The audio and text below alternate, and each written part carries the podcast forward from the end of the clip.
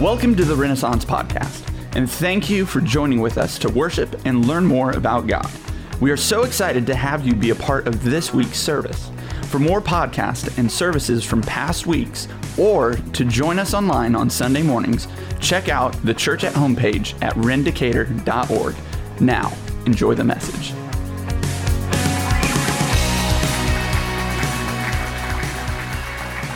Well, good morning. I am the famous Joe Oval, I guess, right? Yeah. Yeah, well, my name's Joe. I'm one of the leaders here, and we're really glad that you're here. Something we do every Sunday is open up the Bible and study it together. And I have the privilege of concluding our series that we've been in for the last few weeks called Out of Order.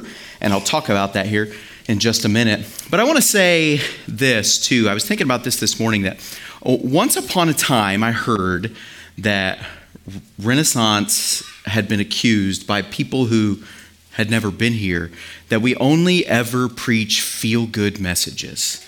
Just messages that when you come in, you just feel amazing. When you left, you feel like you're the best person on earth. It's super encouraging, which on one hand sounds really awesome, right? But on the other hand, if you read the Bible, it doesn't really work that way, right? It's, it's interesting to me that uh, that was an accusation, and it really was because um, by someone who had never been to Renaissance before. There's a lot of those, actually. I, I'm going to stop there. A lot of things people have said who are like, Did you hear they do this at that church? And some of it I'm like, I wish we did that. at, at that church. I digress there, but I say all that to say, like, if you if you've never had an experience with something, um, you don't really understand it, and, and, even things that we have had experiences with, we can misunderstand them, and, and misunderstanding of things uh, can lead us to have improper ideas about what those things are. And that has been the thrust behind this series, Out of Order, to really help us understand the danger and the threat of idols in our lives. And I know that's not language we use in our everyday vocabulary here as Americans in central Illinois, so I will explain that a little bit. But before I do that, I want to, for those who may are visiting here for the first time, or maybe you haven't been a part of the other messages, I just want to explain what we mean by the phrase out of order. Because when I hear that phrase, I think of two different things. First, I think of the gas station pump that has the yellow bag over the handle that you're like, oh my gosh, yes, I've got that one pump left. And you pull up to it and you realize that it's out of order. It doesn't work anymore. So, in that way, the phrase out of order literally means out of working order. It doesn't work anymore. On the other hand, the phrase out of order can mean out of sequence, as in you did something out of the proper order. For example, those of us who have purchased furniture on Amazon. We follow the instructions and we put together one side of the chair and we realize that we've got this figured out now. And so we don't need the instructions for the other side of the chair. You know what I'm talking about? We've all been there. And then you put the chair together, and then the chair's all together, and the half, second half you did without instructions because you figured it out the first part because you're awesome. And now all of a sudden you've got pieces left over. And you wonder, like I do every time, are these just extra? Did they send extra in case I lose? They don't send extra. What happened was that you skipped a crucial step that wasn't part of the first half of the chair, but there's this one little step that's in there that you missed that you only get if you actually follow the instructions. And six months later, you're sitting in the chair and it becomes a recliner when it's not supposed to be a recliner. And now the chair that you put together out of order is out of order. This happens with our lives too. So often we will get things out of our life, in our lives, out of sequence. We will get our priorities mixed up. We will, we will misplace our worship, and I'll talk about that a little bit too, but we'll misplace our worship and give it to things that do not deserve it. And when that happens, our lives become out of order. They just don't work.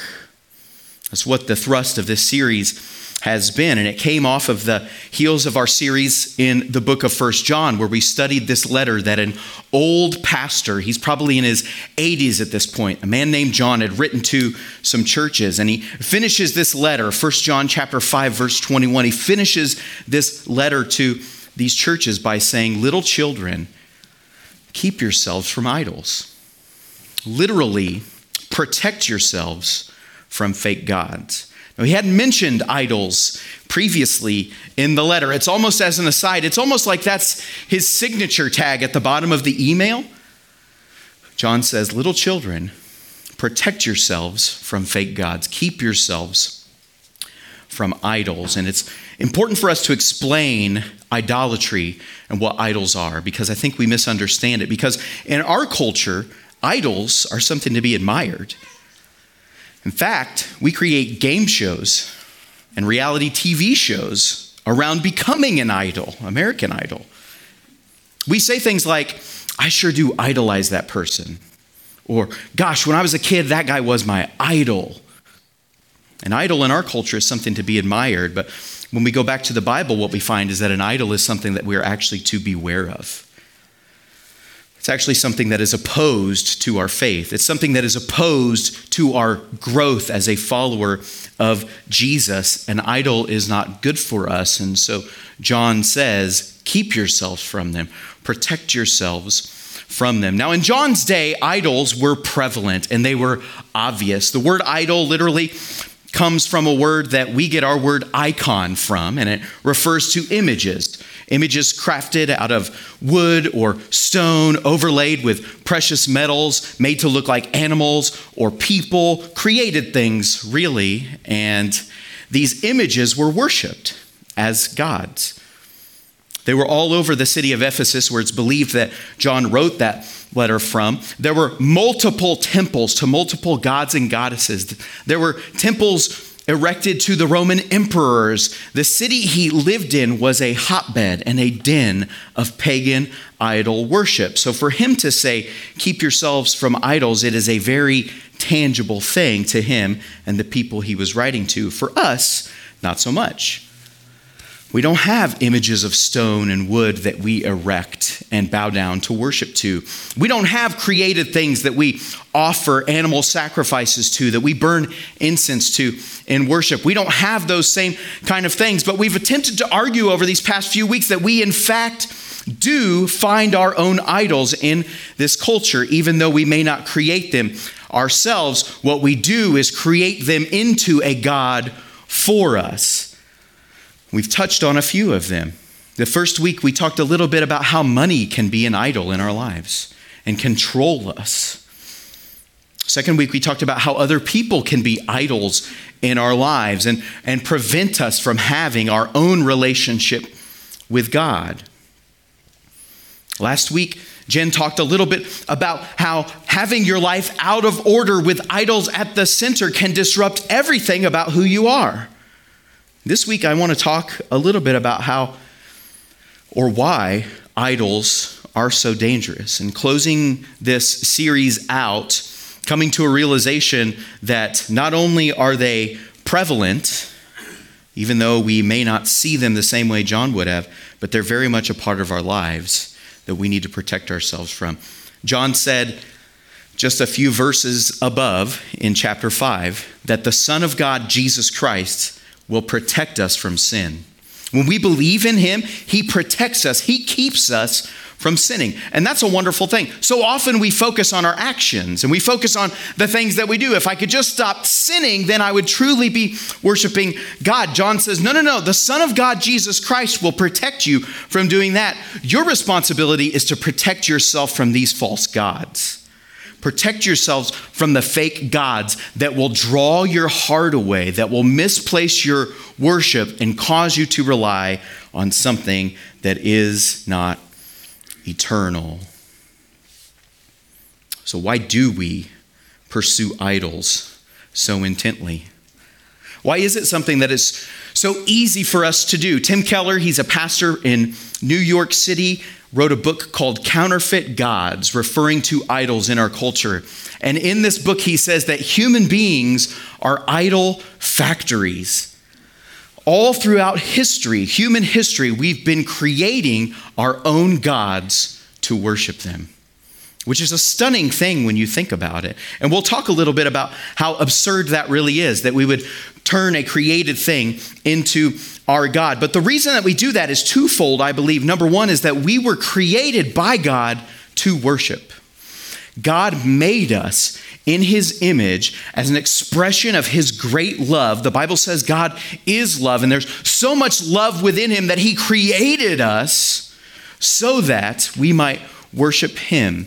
The Westminster Catechism, it is an ancient Protestant document that has been guiding our faith for a few centuries now, says this that the chief end of man, or you might say it like this the purpose of humanity is to glorify God and enjoy Him forever. God created us to worship Him. Since we were created to worship, we will worship. We will worship. It's who we are. It's what we were made to do. We were made to worship. The reason why we choose false gods is because we are also very rebellious against the one true God. And this comes from a moment when God created the first two human beings, Adam and Eve. He places them in this beautiful garden called Eden, and he gives them two rules tend to the garden, enjoy it, be gardeners there, love all of the, the lush beauty that exists there, live in harmony in this beautiful garden. Pretty easy rule to follow, isn't it? And then he gives them one other rule. Out of all of the trees in the garden, you can eat from them, except for one. Just don't eat from that tree. And he gives them this choice in the garden.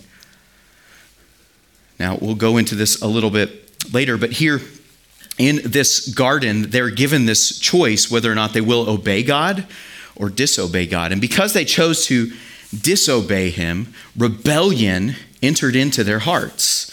And from then on, every person who's been born is born with this propensity to rebellion against God. The Bible refers to this rebellion as sin. Maybe you've heard of it. Sin, this rebellion against God, prevents us from worshiping God. But since we were created to worship, we will worship something. This is where idols come from. It comes from the fact that we were made to worship and the fact that we are indwelt with sin, with rebellion against God. This, this rebellion against God and our, and our purpose to worship come together, and boom, we have idols.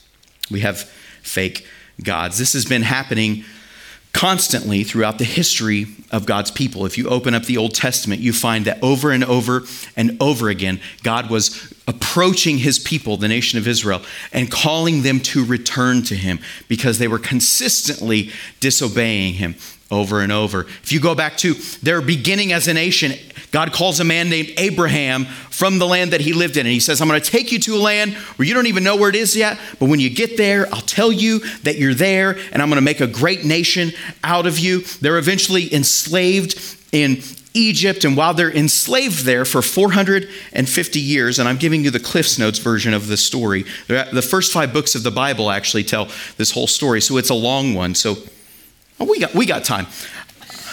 I'm kidding. The Cliffs Notes version of the story is that God rescues them from this land of Egypt, from the slavery that they had been in for 450 years. Now, in Egypt, they're surrounded, much like John was, with the worship of fake gods. All over the place, there are temples erected to fake gods. The Pharaoh is worshiped as a god. All they know is idolatry. It's in them, it's, it's who they are. So God calls them out of that. He says, I, I want Pharaoh, you to let my people go so that they can come and worship me. And through a series of miracles and that occurred over the nation of Egypt, God rescued them miraculously, truly miraculously, from the land of Egypt. And they witnessed God perform all of these miracles for them. And they get to the mountain where God says, I want you to come and worship me. And once they get there, they realize that God seems a lot scarier than these idols of wood and stone that they've been worshiping for so long. And so they send a man named Moses up to the mountain to worship God instead. And Moses is up worshiping God on this mountain for 40 days and 40 nights. And while he's up there, he loses his cell signal and can't communicate with anybody who's down at the foot of the mountain. Then they begin to get worried. What's going on with Moses? He's been up there for 40 days. God must have killed him. We really need something to worship, though. It's all we know. God made us to worship. We've been worshiping all of these idols for so long. We need something to worship. So they go to Moses' right hand man, his brother Aaron, and they say, Aaron, Moses is gone. He's probably dead. Who knows? But we haven't heard a thing from him. Will you make a God for us? And Aaron says, Bet. Why don't you bring me all your gold? Sounds like a great place to be in, doesn't it? Bring me all your gold, and I'll throw it into the fire, and we'll melt it down, and we'll craft a golden calf from your gold. And they show up and they're like, wow, Aaron, that's a really small calf for all that gold we gave you. it melts down. it melts down. But he, he fashions this golden calf and he says to the, the children of Israel, This is your God that brought you out of the land of Egypt. And they bow down to worship it because it was just in them to worship false gods. Moses comes down from the mountain furious and he asks Aaron, Where did this calf come from? And Aaron's like, I don't know. We threw gold in the fire and this calf jumped out. Sounds like a kid explaining why the cookies are missing from the cookie jar.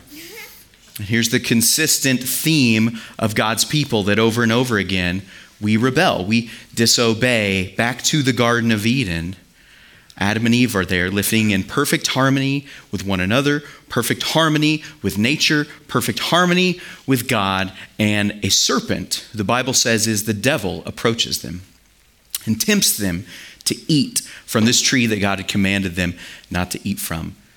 And he says, Do you know the reason why God told you not to eat from this tree? Well, no, he didn't explain why we shouldn't. He just said that we shouldn't. The devil says, Well, he told you not to eat from that tree because as soon as you do, you're going to have as much knowledge as he does. As soon as you eat from this tree, you'll become a God just like him. And instantly, their eyes are opened to the reality that maybe God's been hiding something from them. Maybe God doesn't want them to reach their full potential. Maybe God doesn't really have for them everything they think they need. And so they reach out and take the fruit and eat from it and disobey. And the Bible says that their eyes are opened and they are given knowledge, but not the same knowledge that God has. What they know now is that there's a separation between them and God. And I would argue that we've been doing the very same thing ever since. We reach out for something that we think is going to give us what we don't think God is really giving to us. And so we create our own idols. Some of those idols, I'm just going to go in hard a little bit here. Is that okay? I'm usually the funny guy, right? yeah, here he is. He's the jokester. Yeah, and that's true. If we haven't met yet, I'm hilarious. but not today. Not today. I'm just going to say some things that I believe to be true and maybe a little bit hard and difficult for us, but I think they're true. And the Bible says this, and Pastor Jeff reminded me of this, this, which let's just step out of the message for a minute. Did you all see Pastor Jeff playing guitar? Wasn't that cool? Once upon a time, he was a famous guitar player. That's not a joke, that's a real thing. So it's very cool. But he reminded me this week that the truth, Jesus said, will set us free. So I'm just going to say some things that I think are true, and maybe they will connect with you. And if they don't, that's on you. just kidding. So uh, I believe we have false gods in our culture. I believe that we have fake gods that we've created that, that we've turned into gods that actually are not gods. And one of those in our culture, I believe, a fake god in our culture is sports. I think that is true. And here's why I believe that to be true is because we will order our lives around what our favorite team is doing. We will spend lots of money and resources to brand ourselves after our favorite team. We will sacrifice time with our families so that we can worship our favorite sports team, our favorite sports event. And if you think you're not worshiping it, you need to ask yourself what your mood does whenever your team loses. How you treat the people around you whenever you don't get your way because maybe we don't deal with that that much here because like we're not used to the Bears winning, really. And so it's like not that hard for us when they do lose. But, but if that's a thing for you, you need to stop and ask yourself do I worship sports? Because it is a God in our culture. Another God in our culture, I believe, is politics. And here's how we know we worship politics is if, is if my candidate does not win, my hope for the nation is shot. if my hope for the future depends on a human being, my worship is not to the King of Kings and Lord of Lords, Jesus Christ, who the Bible says is reigning over all of creation, who the Bible says holds all things in his hand. So if it depends on whether or not a man or woman is in the White House as to whether or not I'm going to feel happy and hopeful about the future of my country, I am not worshiping Jesus Christ. I'm going to stop there before people hate me. I'm the funny guy, remember, guys? Okay. There, there are more, but those are two that are very prevalent for us here in America. We give ourselves to sports, we give ourselves to politics, we divide over politics, we hate one another over that, we refuse to hang out with one another over that. I know on Thanksgiving you don't, didn't get to talk about religion and politics, so that's why we're doing it here, okay? I know that you've just been hankering to do it, but that is a God in our culture, and if we are to follow Jesus, we have to drag that out into the street and let it go. And let it go. Doesn't mean that we can't care. Doesn't mean that we shouldn't be involved. I, I love it. I love to be involved politically. But my hope does not rest in whether or not my party is controlling the capital. My hope rests in the fact that Jesus Christ is on the throne. That's who is ruling and reigning over all of creation. I said I would stop, and I'm really going to stop right now. The problem with idols is that they're everywhere. In the book of Jeremiah, and you can turn there to Jeremiah chapter 10, where we're given this picture from this prophet Jeremiah who God sent to the nation of Israel to correct them. They were in one of in the midst of one of their greatest bouts of idolatry, one of their greatest bouts of turning away from God and God sends them Jeremiah to warn them, if you guys don't straighten up, I'm going to actually remove you from the land that I promised to give you, and you'll be carried away to a foreign land. And so God sends Jeremiah to them with this message. And in chapter 10 of Jeremiah, we kind of get this deep inside picture of, of how silly idolatry really is. It says this in verse 1 Hear the word that the Lord speaks to you, O house of Israel. Thus says the Lord Learn not the ways of the nations nor be dismayed at the signs of the heavens, because the nations are dismayed at them. This refers to the fact that they would look to the stars in the sky for signs on how to live and guide their lives. They would worship the stars as beings that could actually give them things in life. And Jeremiah says, Don't be like the nations who do that, for the customs of the peoples are vanity. A tree from the forest is cut down and worked with an axe by the hands of a craftsman. A man goes out into the forest, cuts down a tree, whittles it down, and turns it into a shape. Verse 4 they decorate it with silver and gold. They fasten it with hammer and nails so that it cannot move or so that it cannot fall down. He's saying this is what they do to make their idols. How silly and futile is that? They, they themselves have to go to the forest, chop down a tree, whittle it into a specific shape, cover it with silver and gold, hammer it to the wall so that it doesn't fall down. They're doing all of the work and then they bow down to worship this thing. Verse 5 Their idols are like scarecrows in a cucumber field, and they cannot speak. Scarecrows are only good to scare crows away. But what if the scarecrows get used to it and wisen up and land on its shoulders? The scarecrow can't do anything to send them away. It's just an image that is not alive. They have to be carried, they cannot walk. Idols are burdens in themselves. Do not be afraid of them. They cannot do evil, neither is it in them to do good. The problem of idols is that they're everywhere in our culture. And just like these idols here, is that they're not alive. They cannot help us. They can't do anything for us. They're actually burdensome to us. They will divide us from people that we love. They will divide us from understanding God's love. This is the danger and the problem of idols. But the real problem of idols, barring the fact that they're not good for us, barring the fact that they can't do anything to help us, they actually require more work from us. The real reason that idols are a problem is because they are not worthy of the worship that we've been created to give. Verse 6 says, There is none like you, O Lord. You are great, and your name is great in might. Jumping down to verse 10, the Lord is the true God. He's not a fake God like these idols that are around us.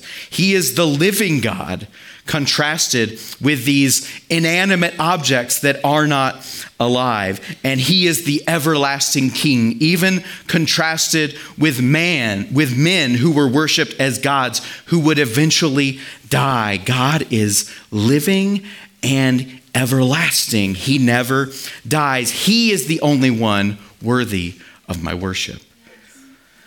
Whether or not he was better to me than an idol was, he's the only one worthy of my worship. Whether or not I can think I can derive some kind of pleasure or joy from this thing, God is the only one worthy of my worship for no other reason than the fact that He created me to worship Him. He's the worthy one. The idols are not worthy. The real problem, barring the things that they do, is the fact that they are not worthy of worship, which literally means ascribing worth or dignity to someone or something. God is the only one worthy of us ascribing worth, dignity, and extravagant devotion to. Jeremiah goes on to pray this in verse 23 of chapter 10. I know, Lord, that the way of man is not in himself I think I have it all figured out sometimes, but I don't. I, I, don't, I don't understand myself at all times. I don't understand the way the work, world works at all times. I certainly don't understand God. That all belongs to Him. It is not in man who walks to direct his steps. Verse 24 Correct me, O Lord. Correct me. He literally says, Come and, and change the way I'm thinking about this. Now, the word Jeremiah uses here is very powerful. In fact, the word correct is not strong enough to really give us the sense of what he's trying to convey. The, the, the image that we're given of correct me is like seeing Conor McGregor in the cage with another person correcting the guy who's been mouthing off to him. That's what this word really means. Correct me. Come lay blows on me. Chastise me, Lord, so that I finally get it. But do it in justice, which blows me away and feels to me like a very dangerous prayer to pray. Because if God were to correct me in justice, I would be destroyed. If He gave me what was justly coming to me, He would have to destroy me. Thank God he doesn't answer Jeremiah's prayer.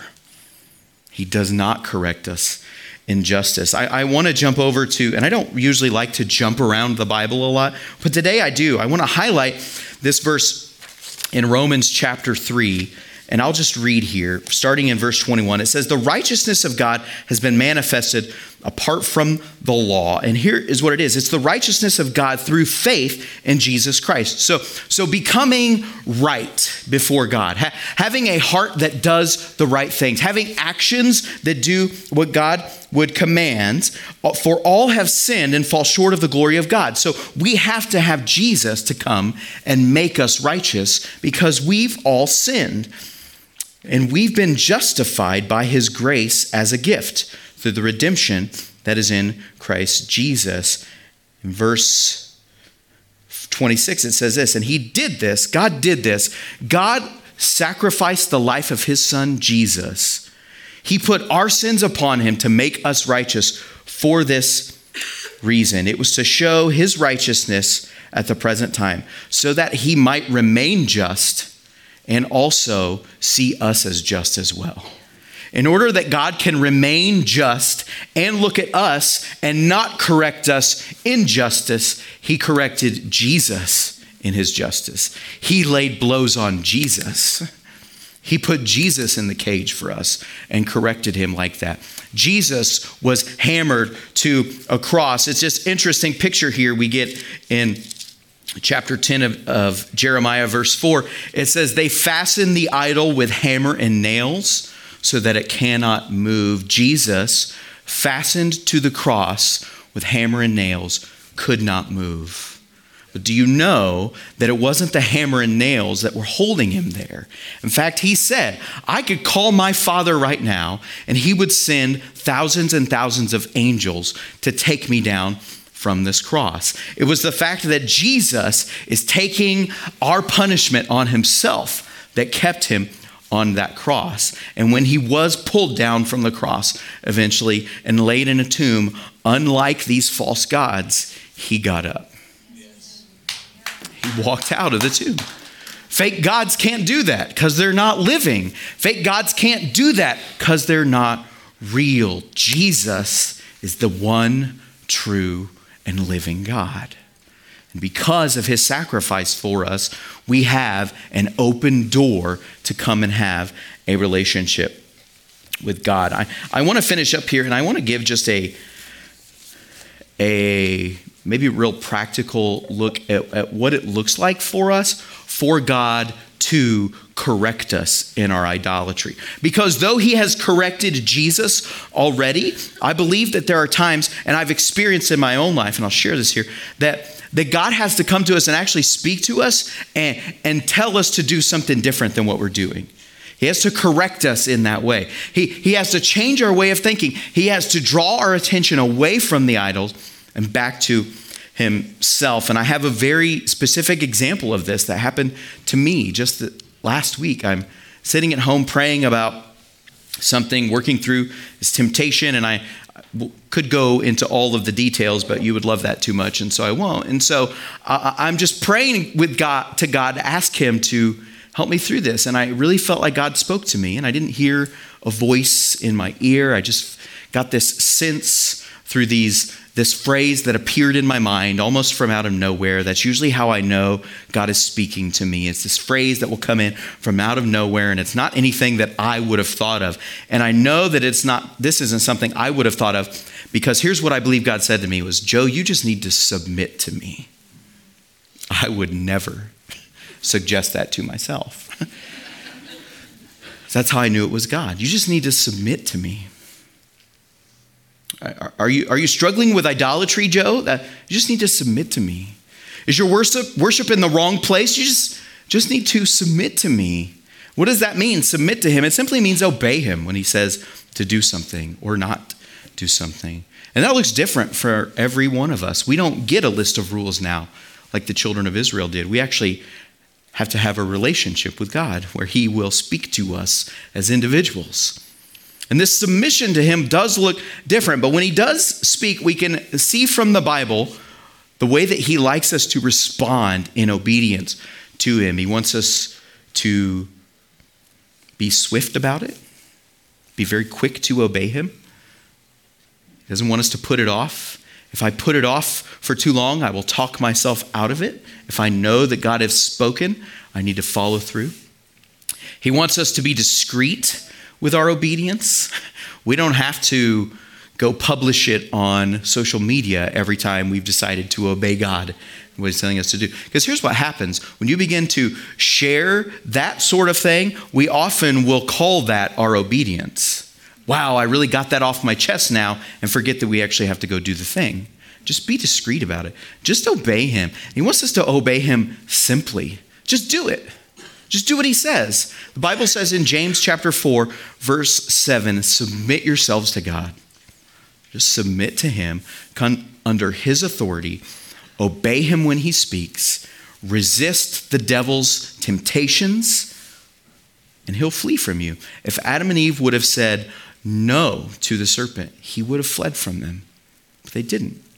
And God empowers us now to do that so that when we submit ourselves to him, and say, Lord, it's what you want for my life, not what Joe wants. It's not what the, the things around me in our culture would say I must attach myself to in order to find value and worth and meaning. It's what you want from me, Lord. I will give myself to that. And we find the pieces of our lives that feel so out of order.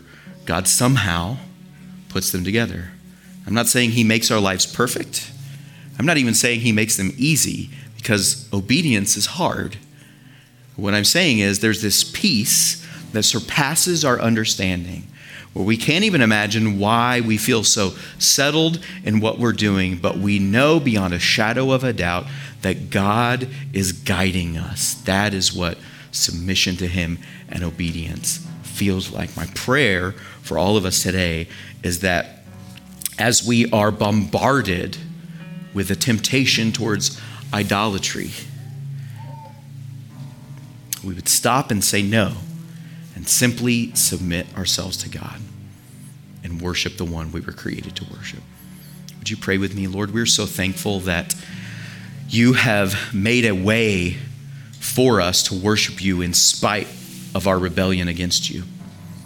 Through what Jesus did for us on the cross, by, by laying himself down as a sacrifice, by allowing himself to be corrected for our sake, in our place, we now have the opportunity to truly worship you. And I thank you for that, Lord.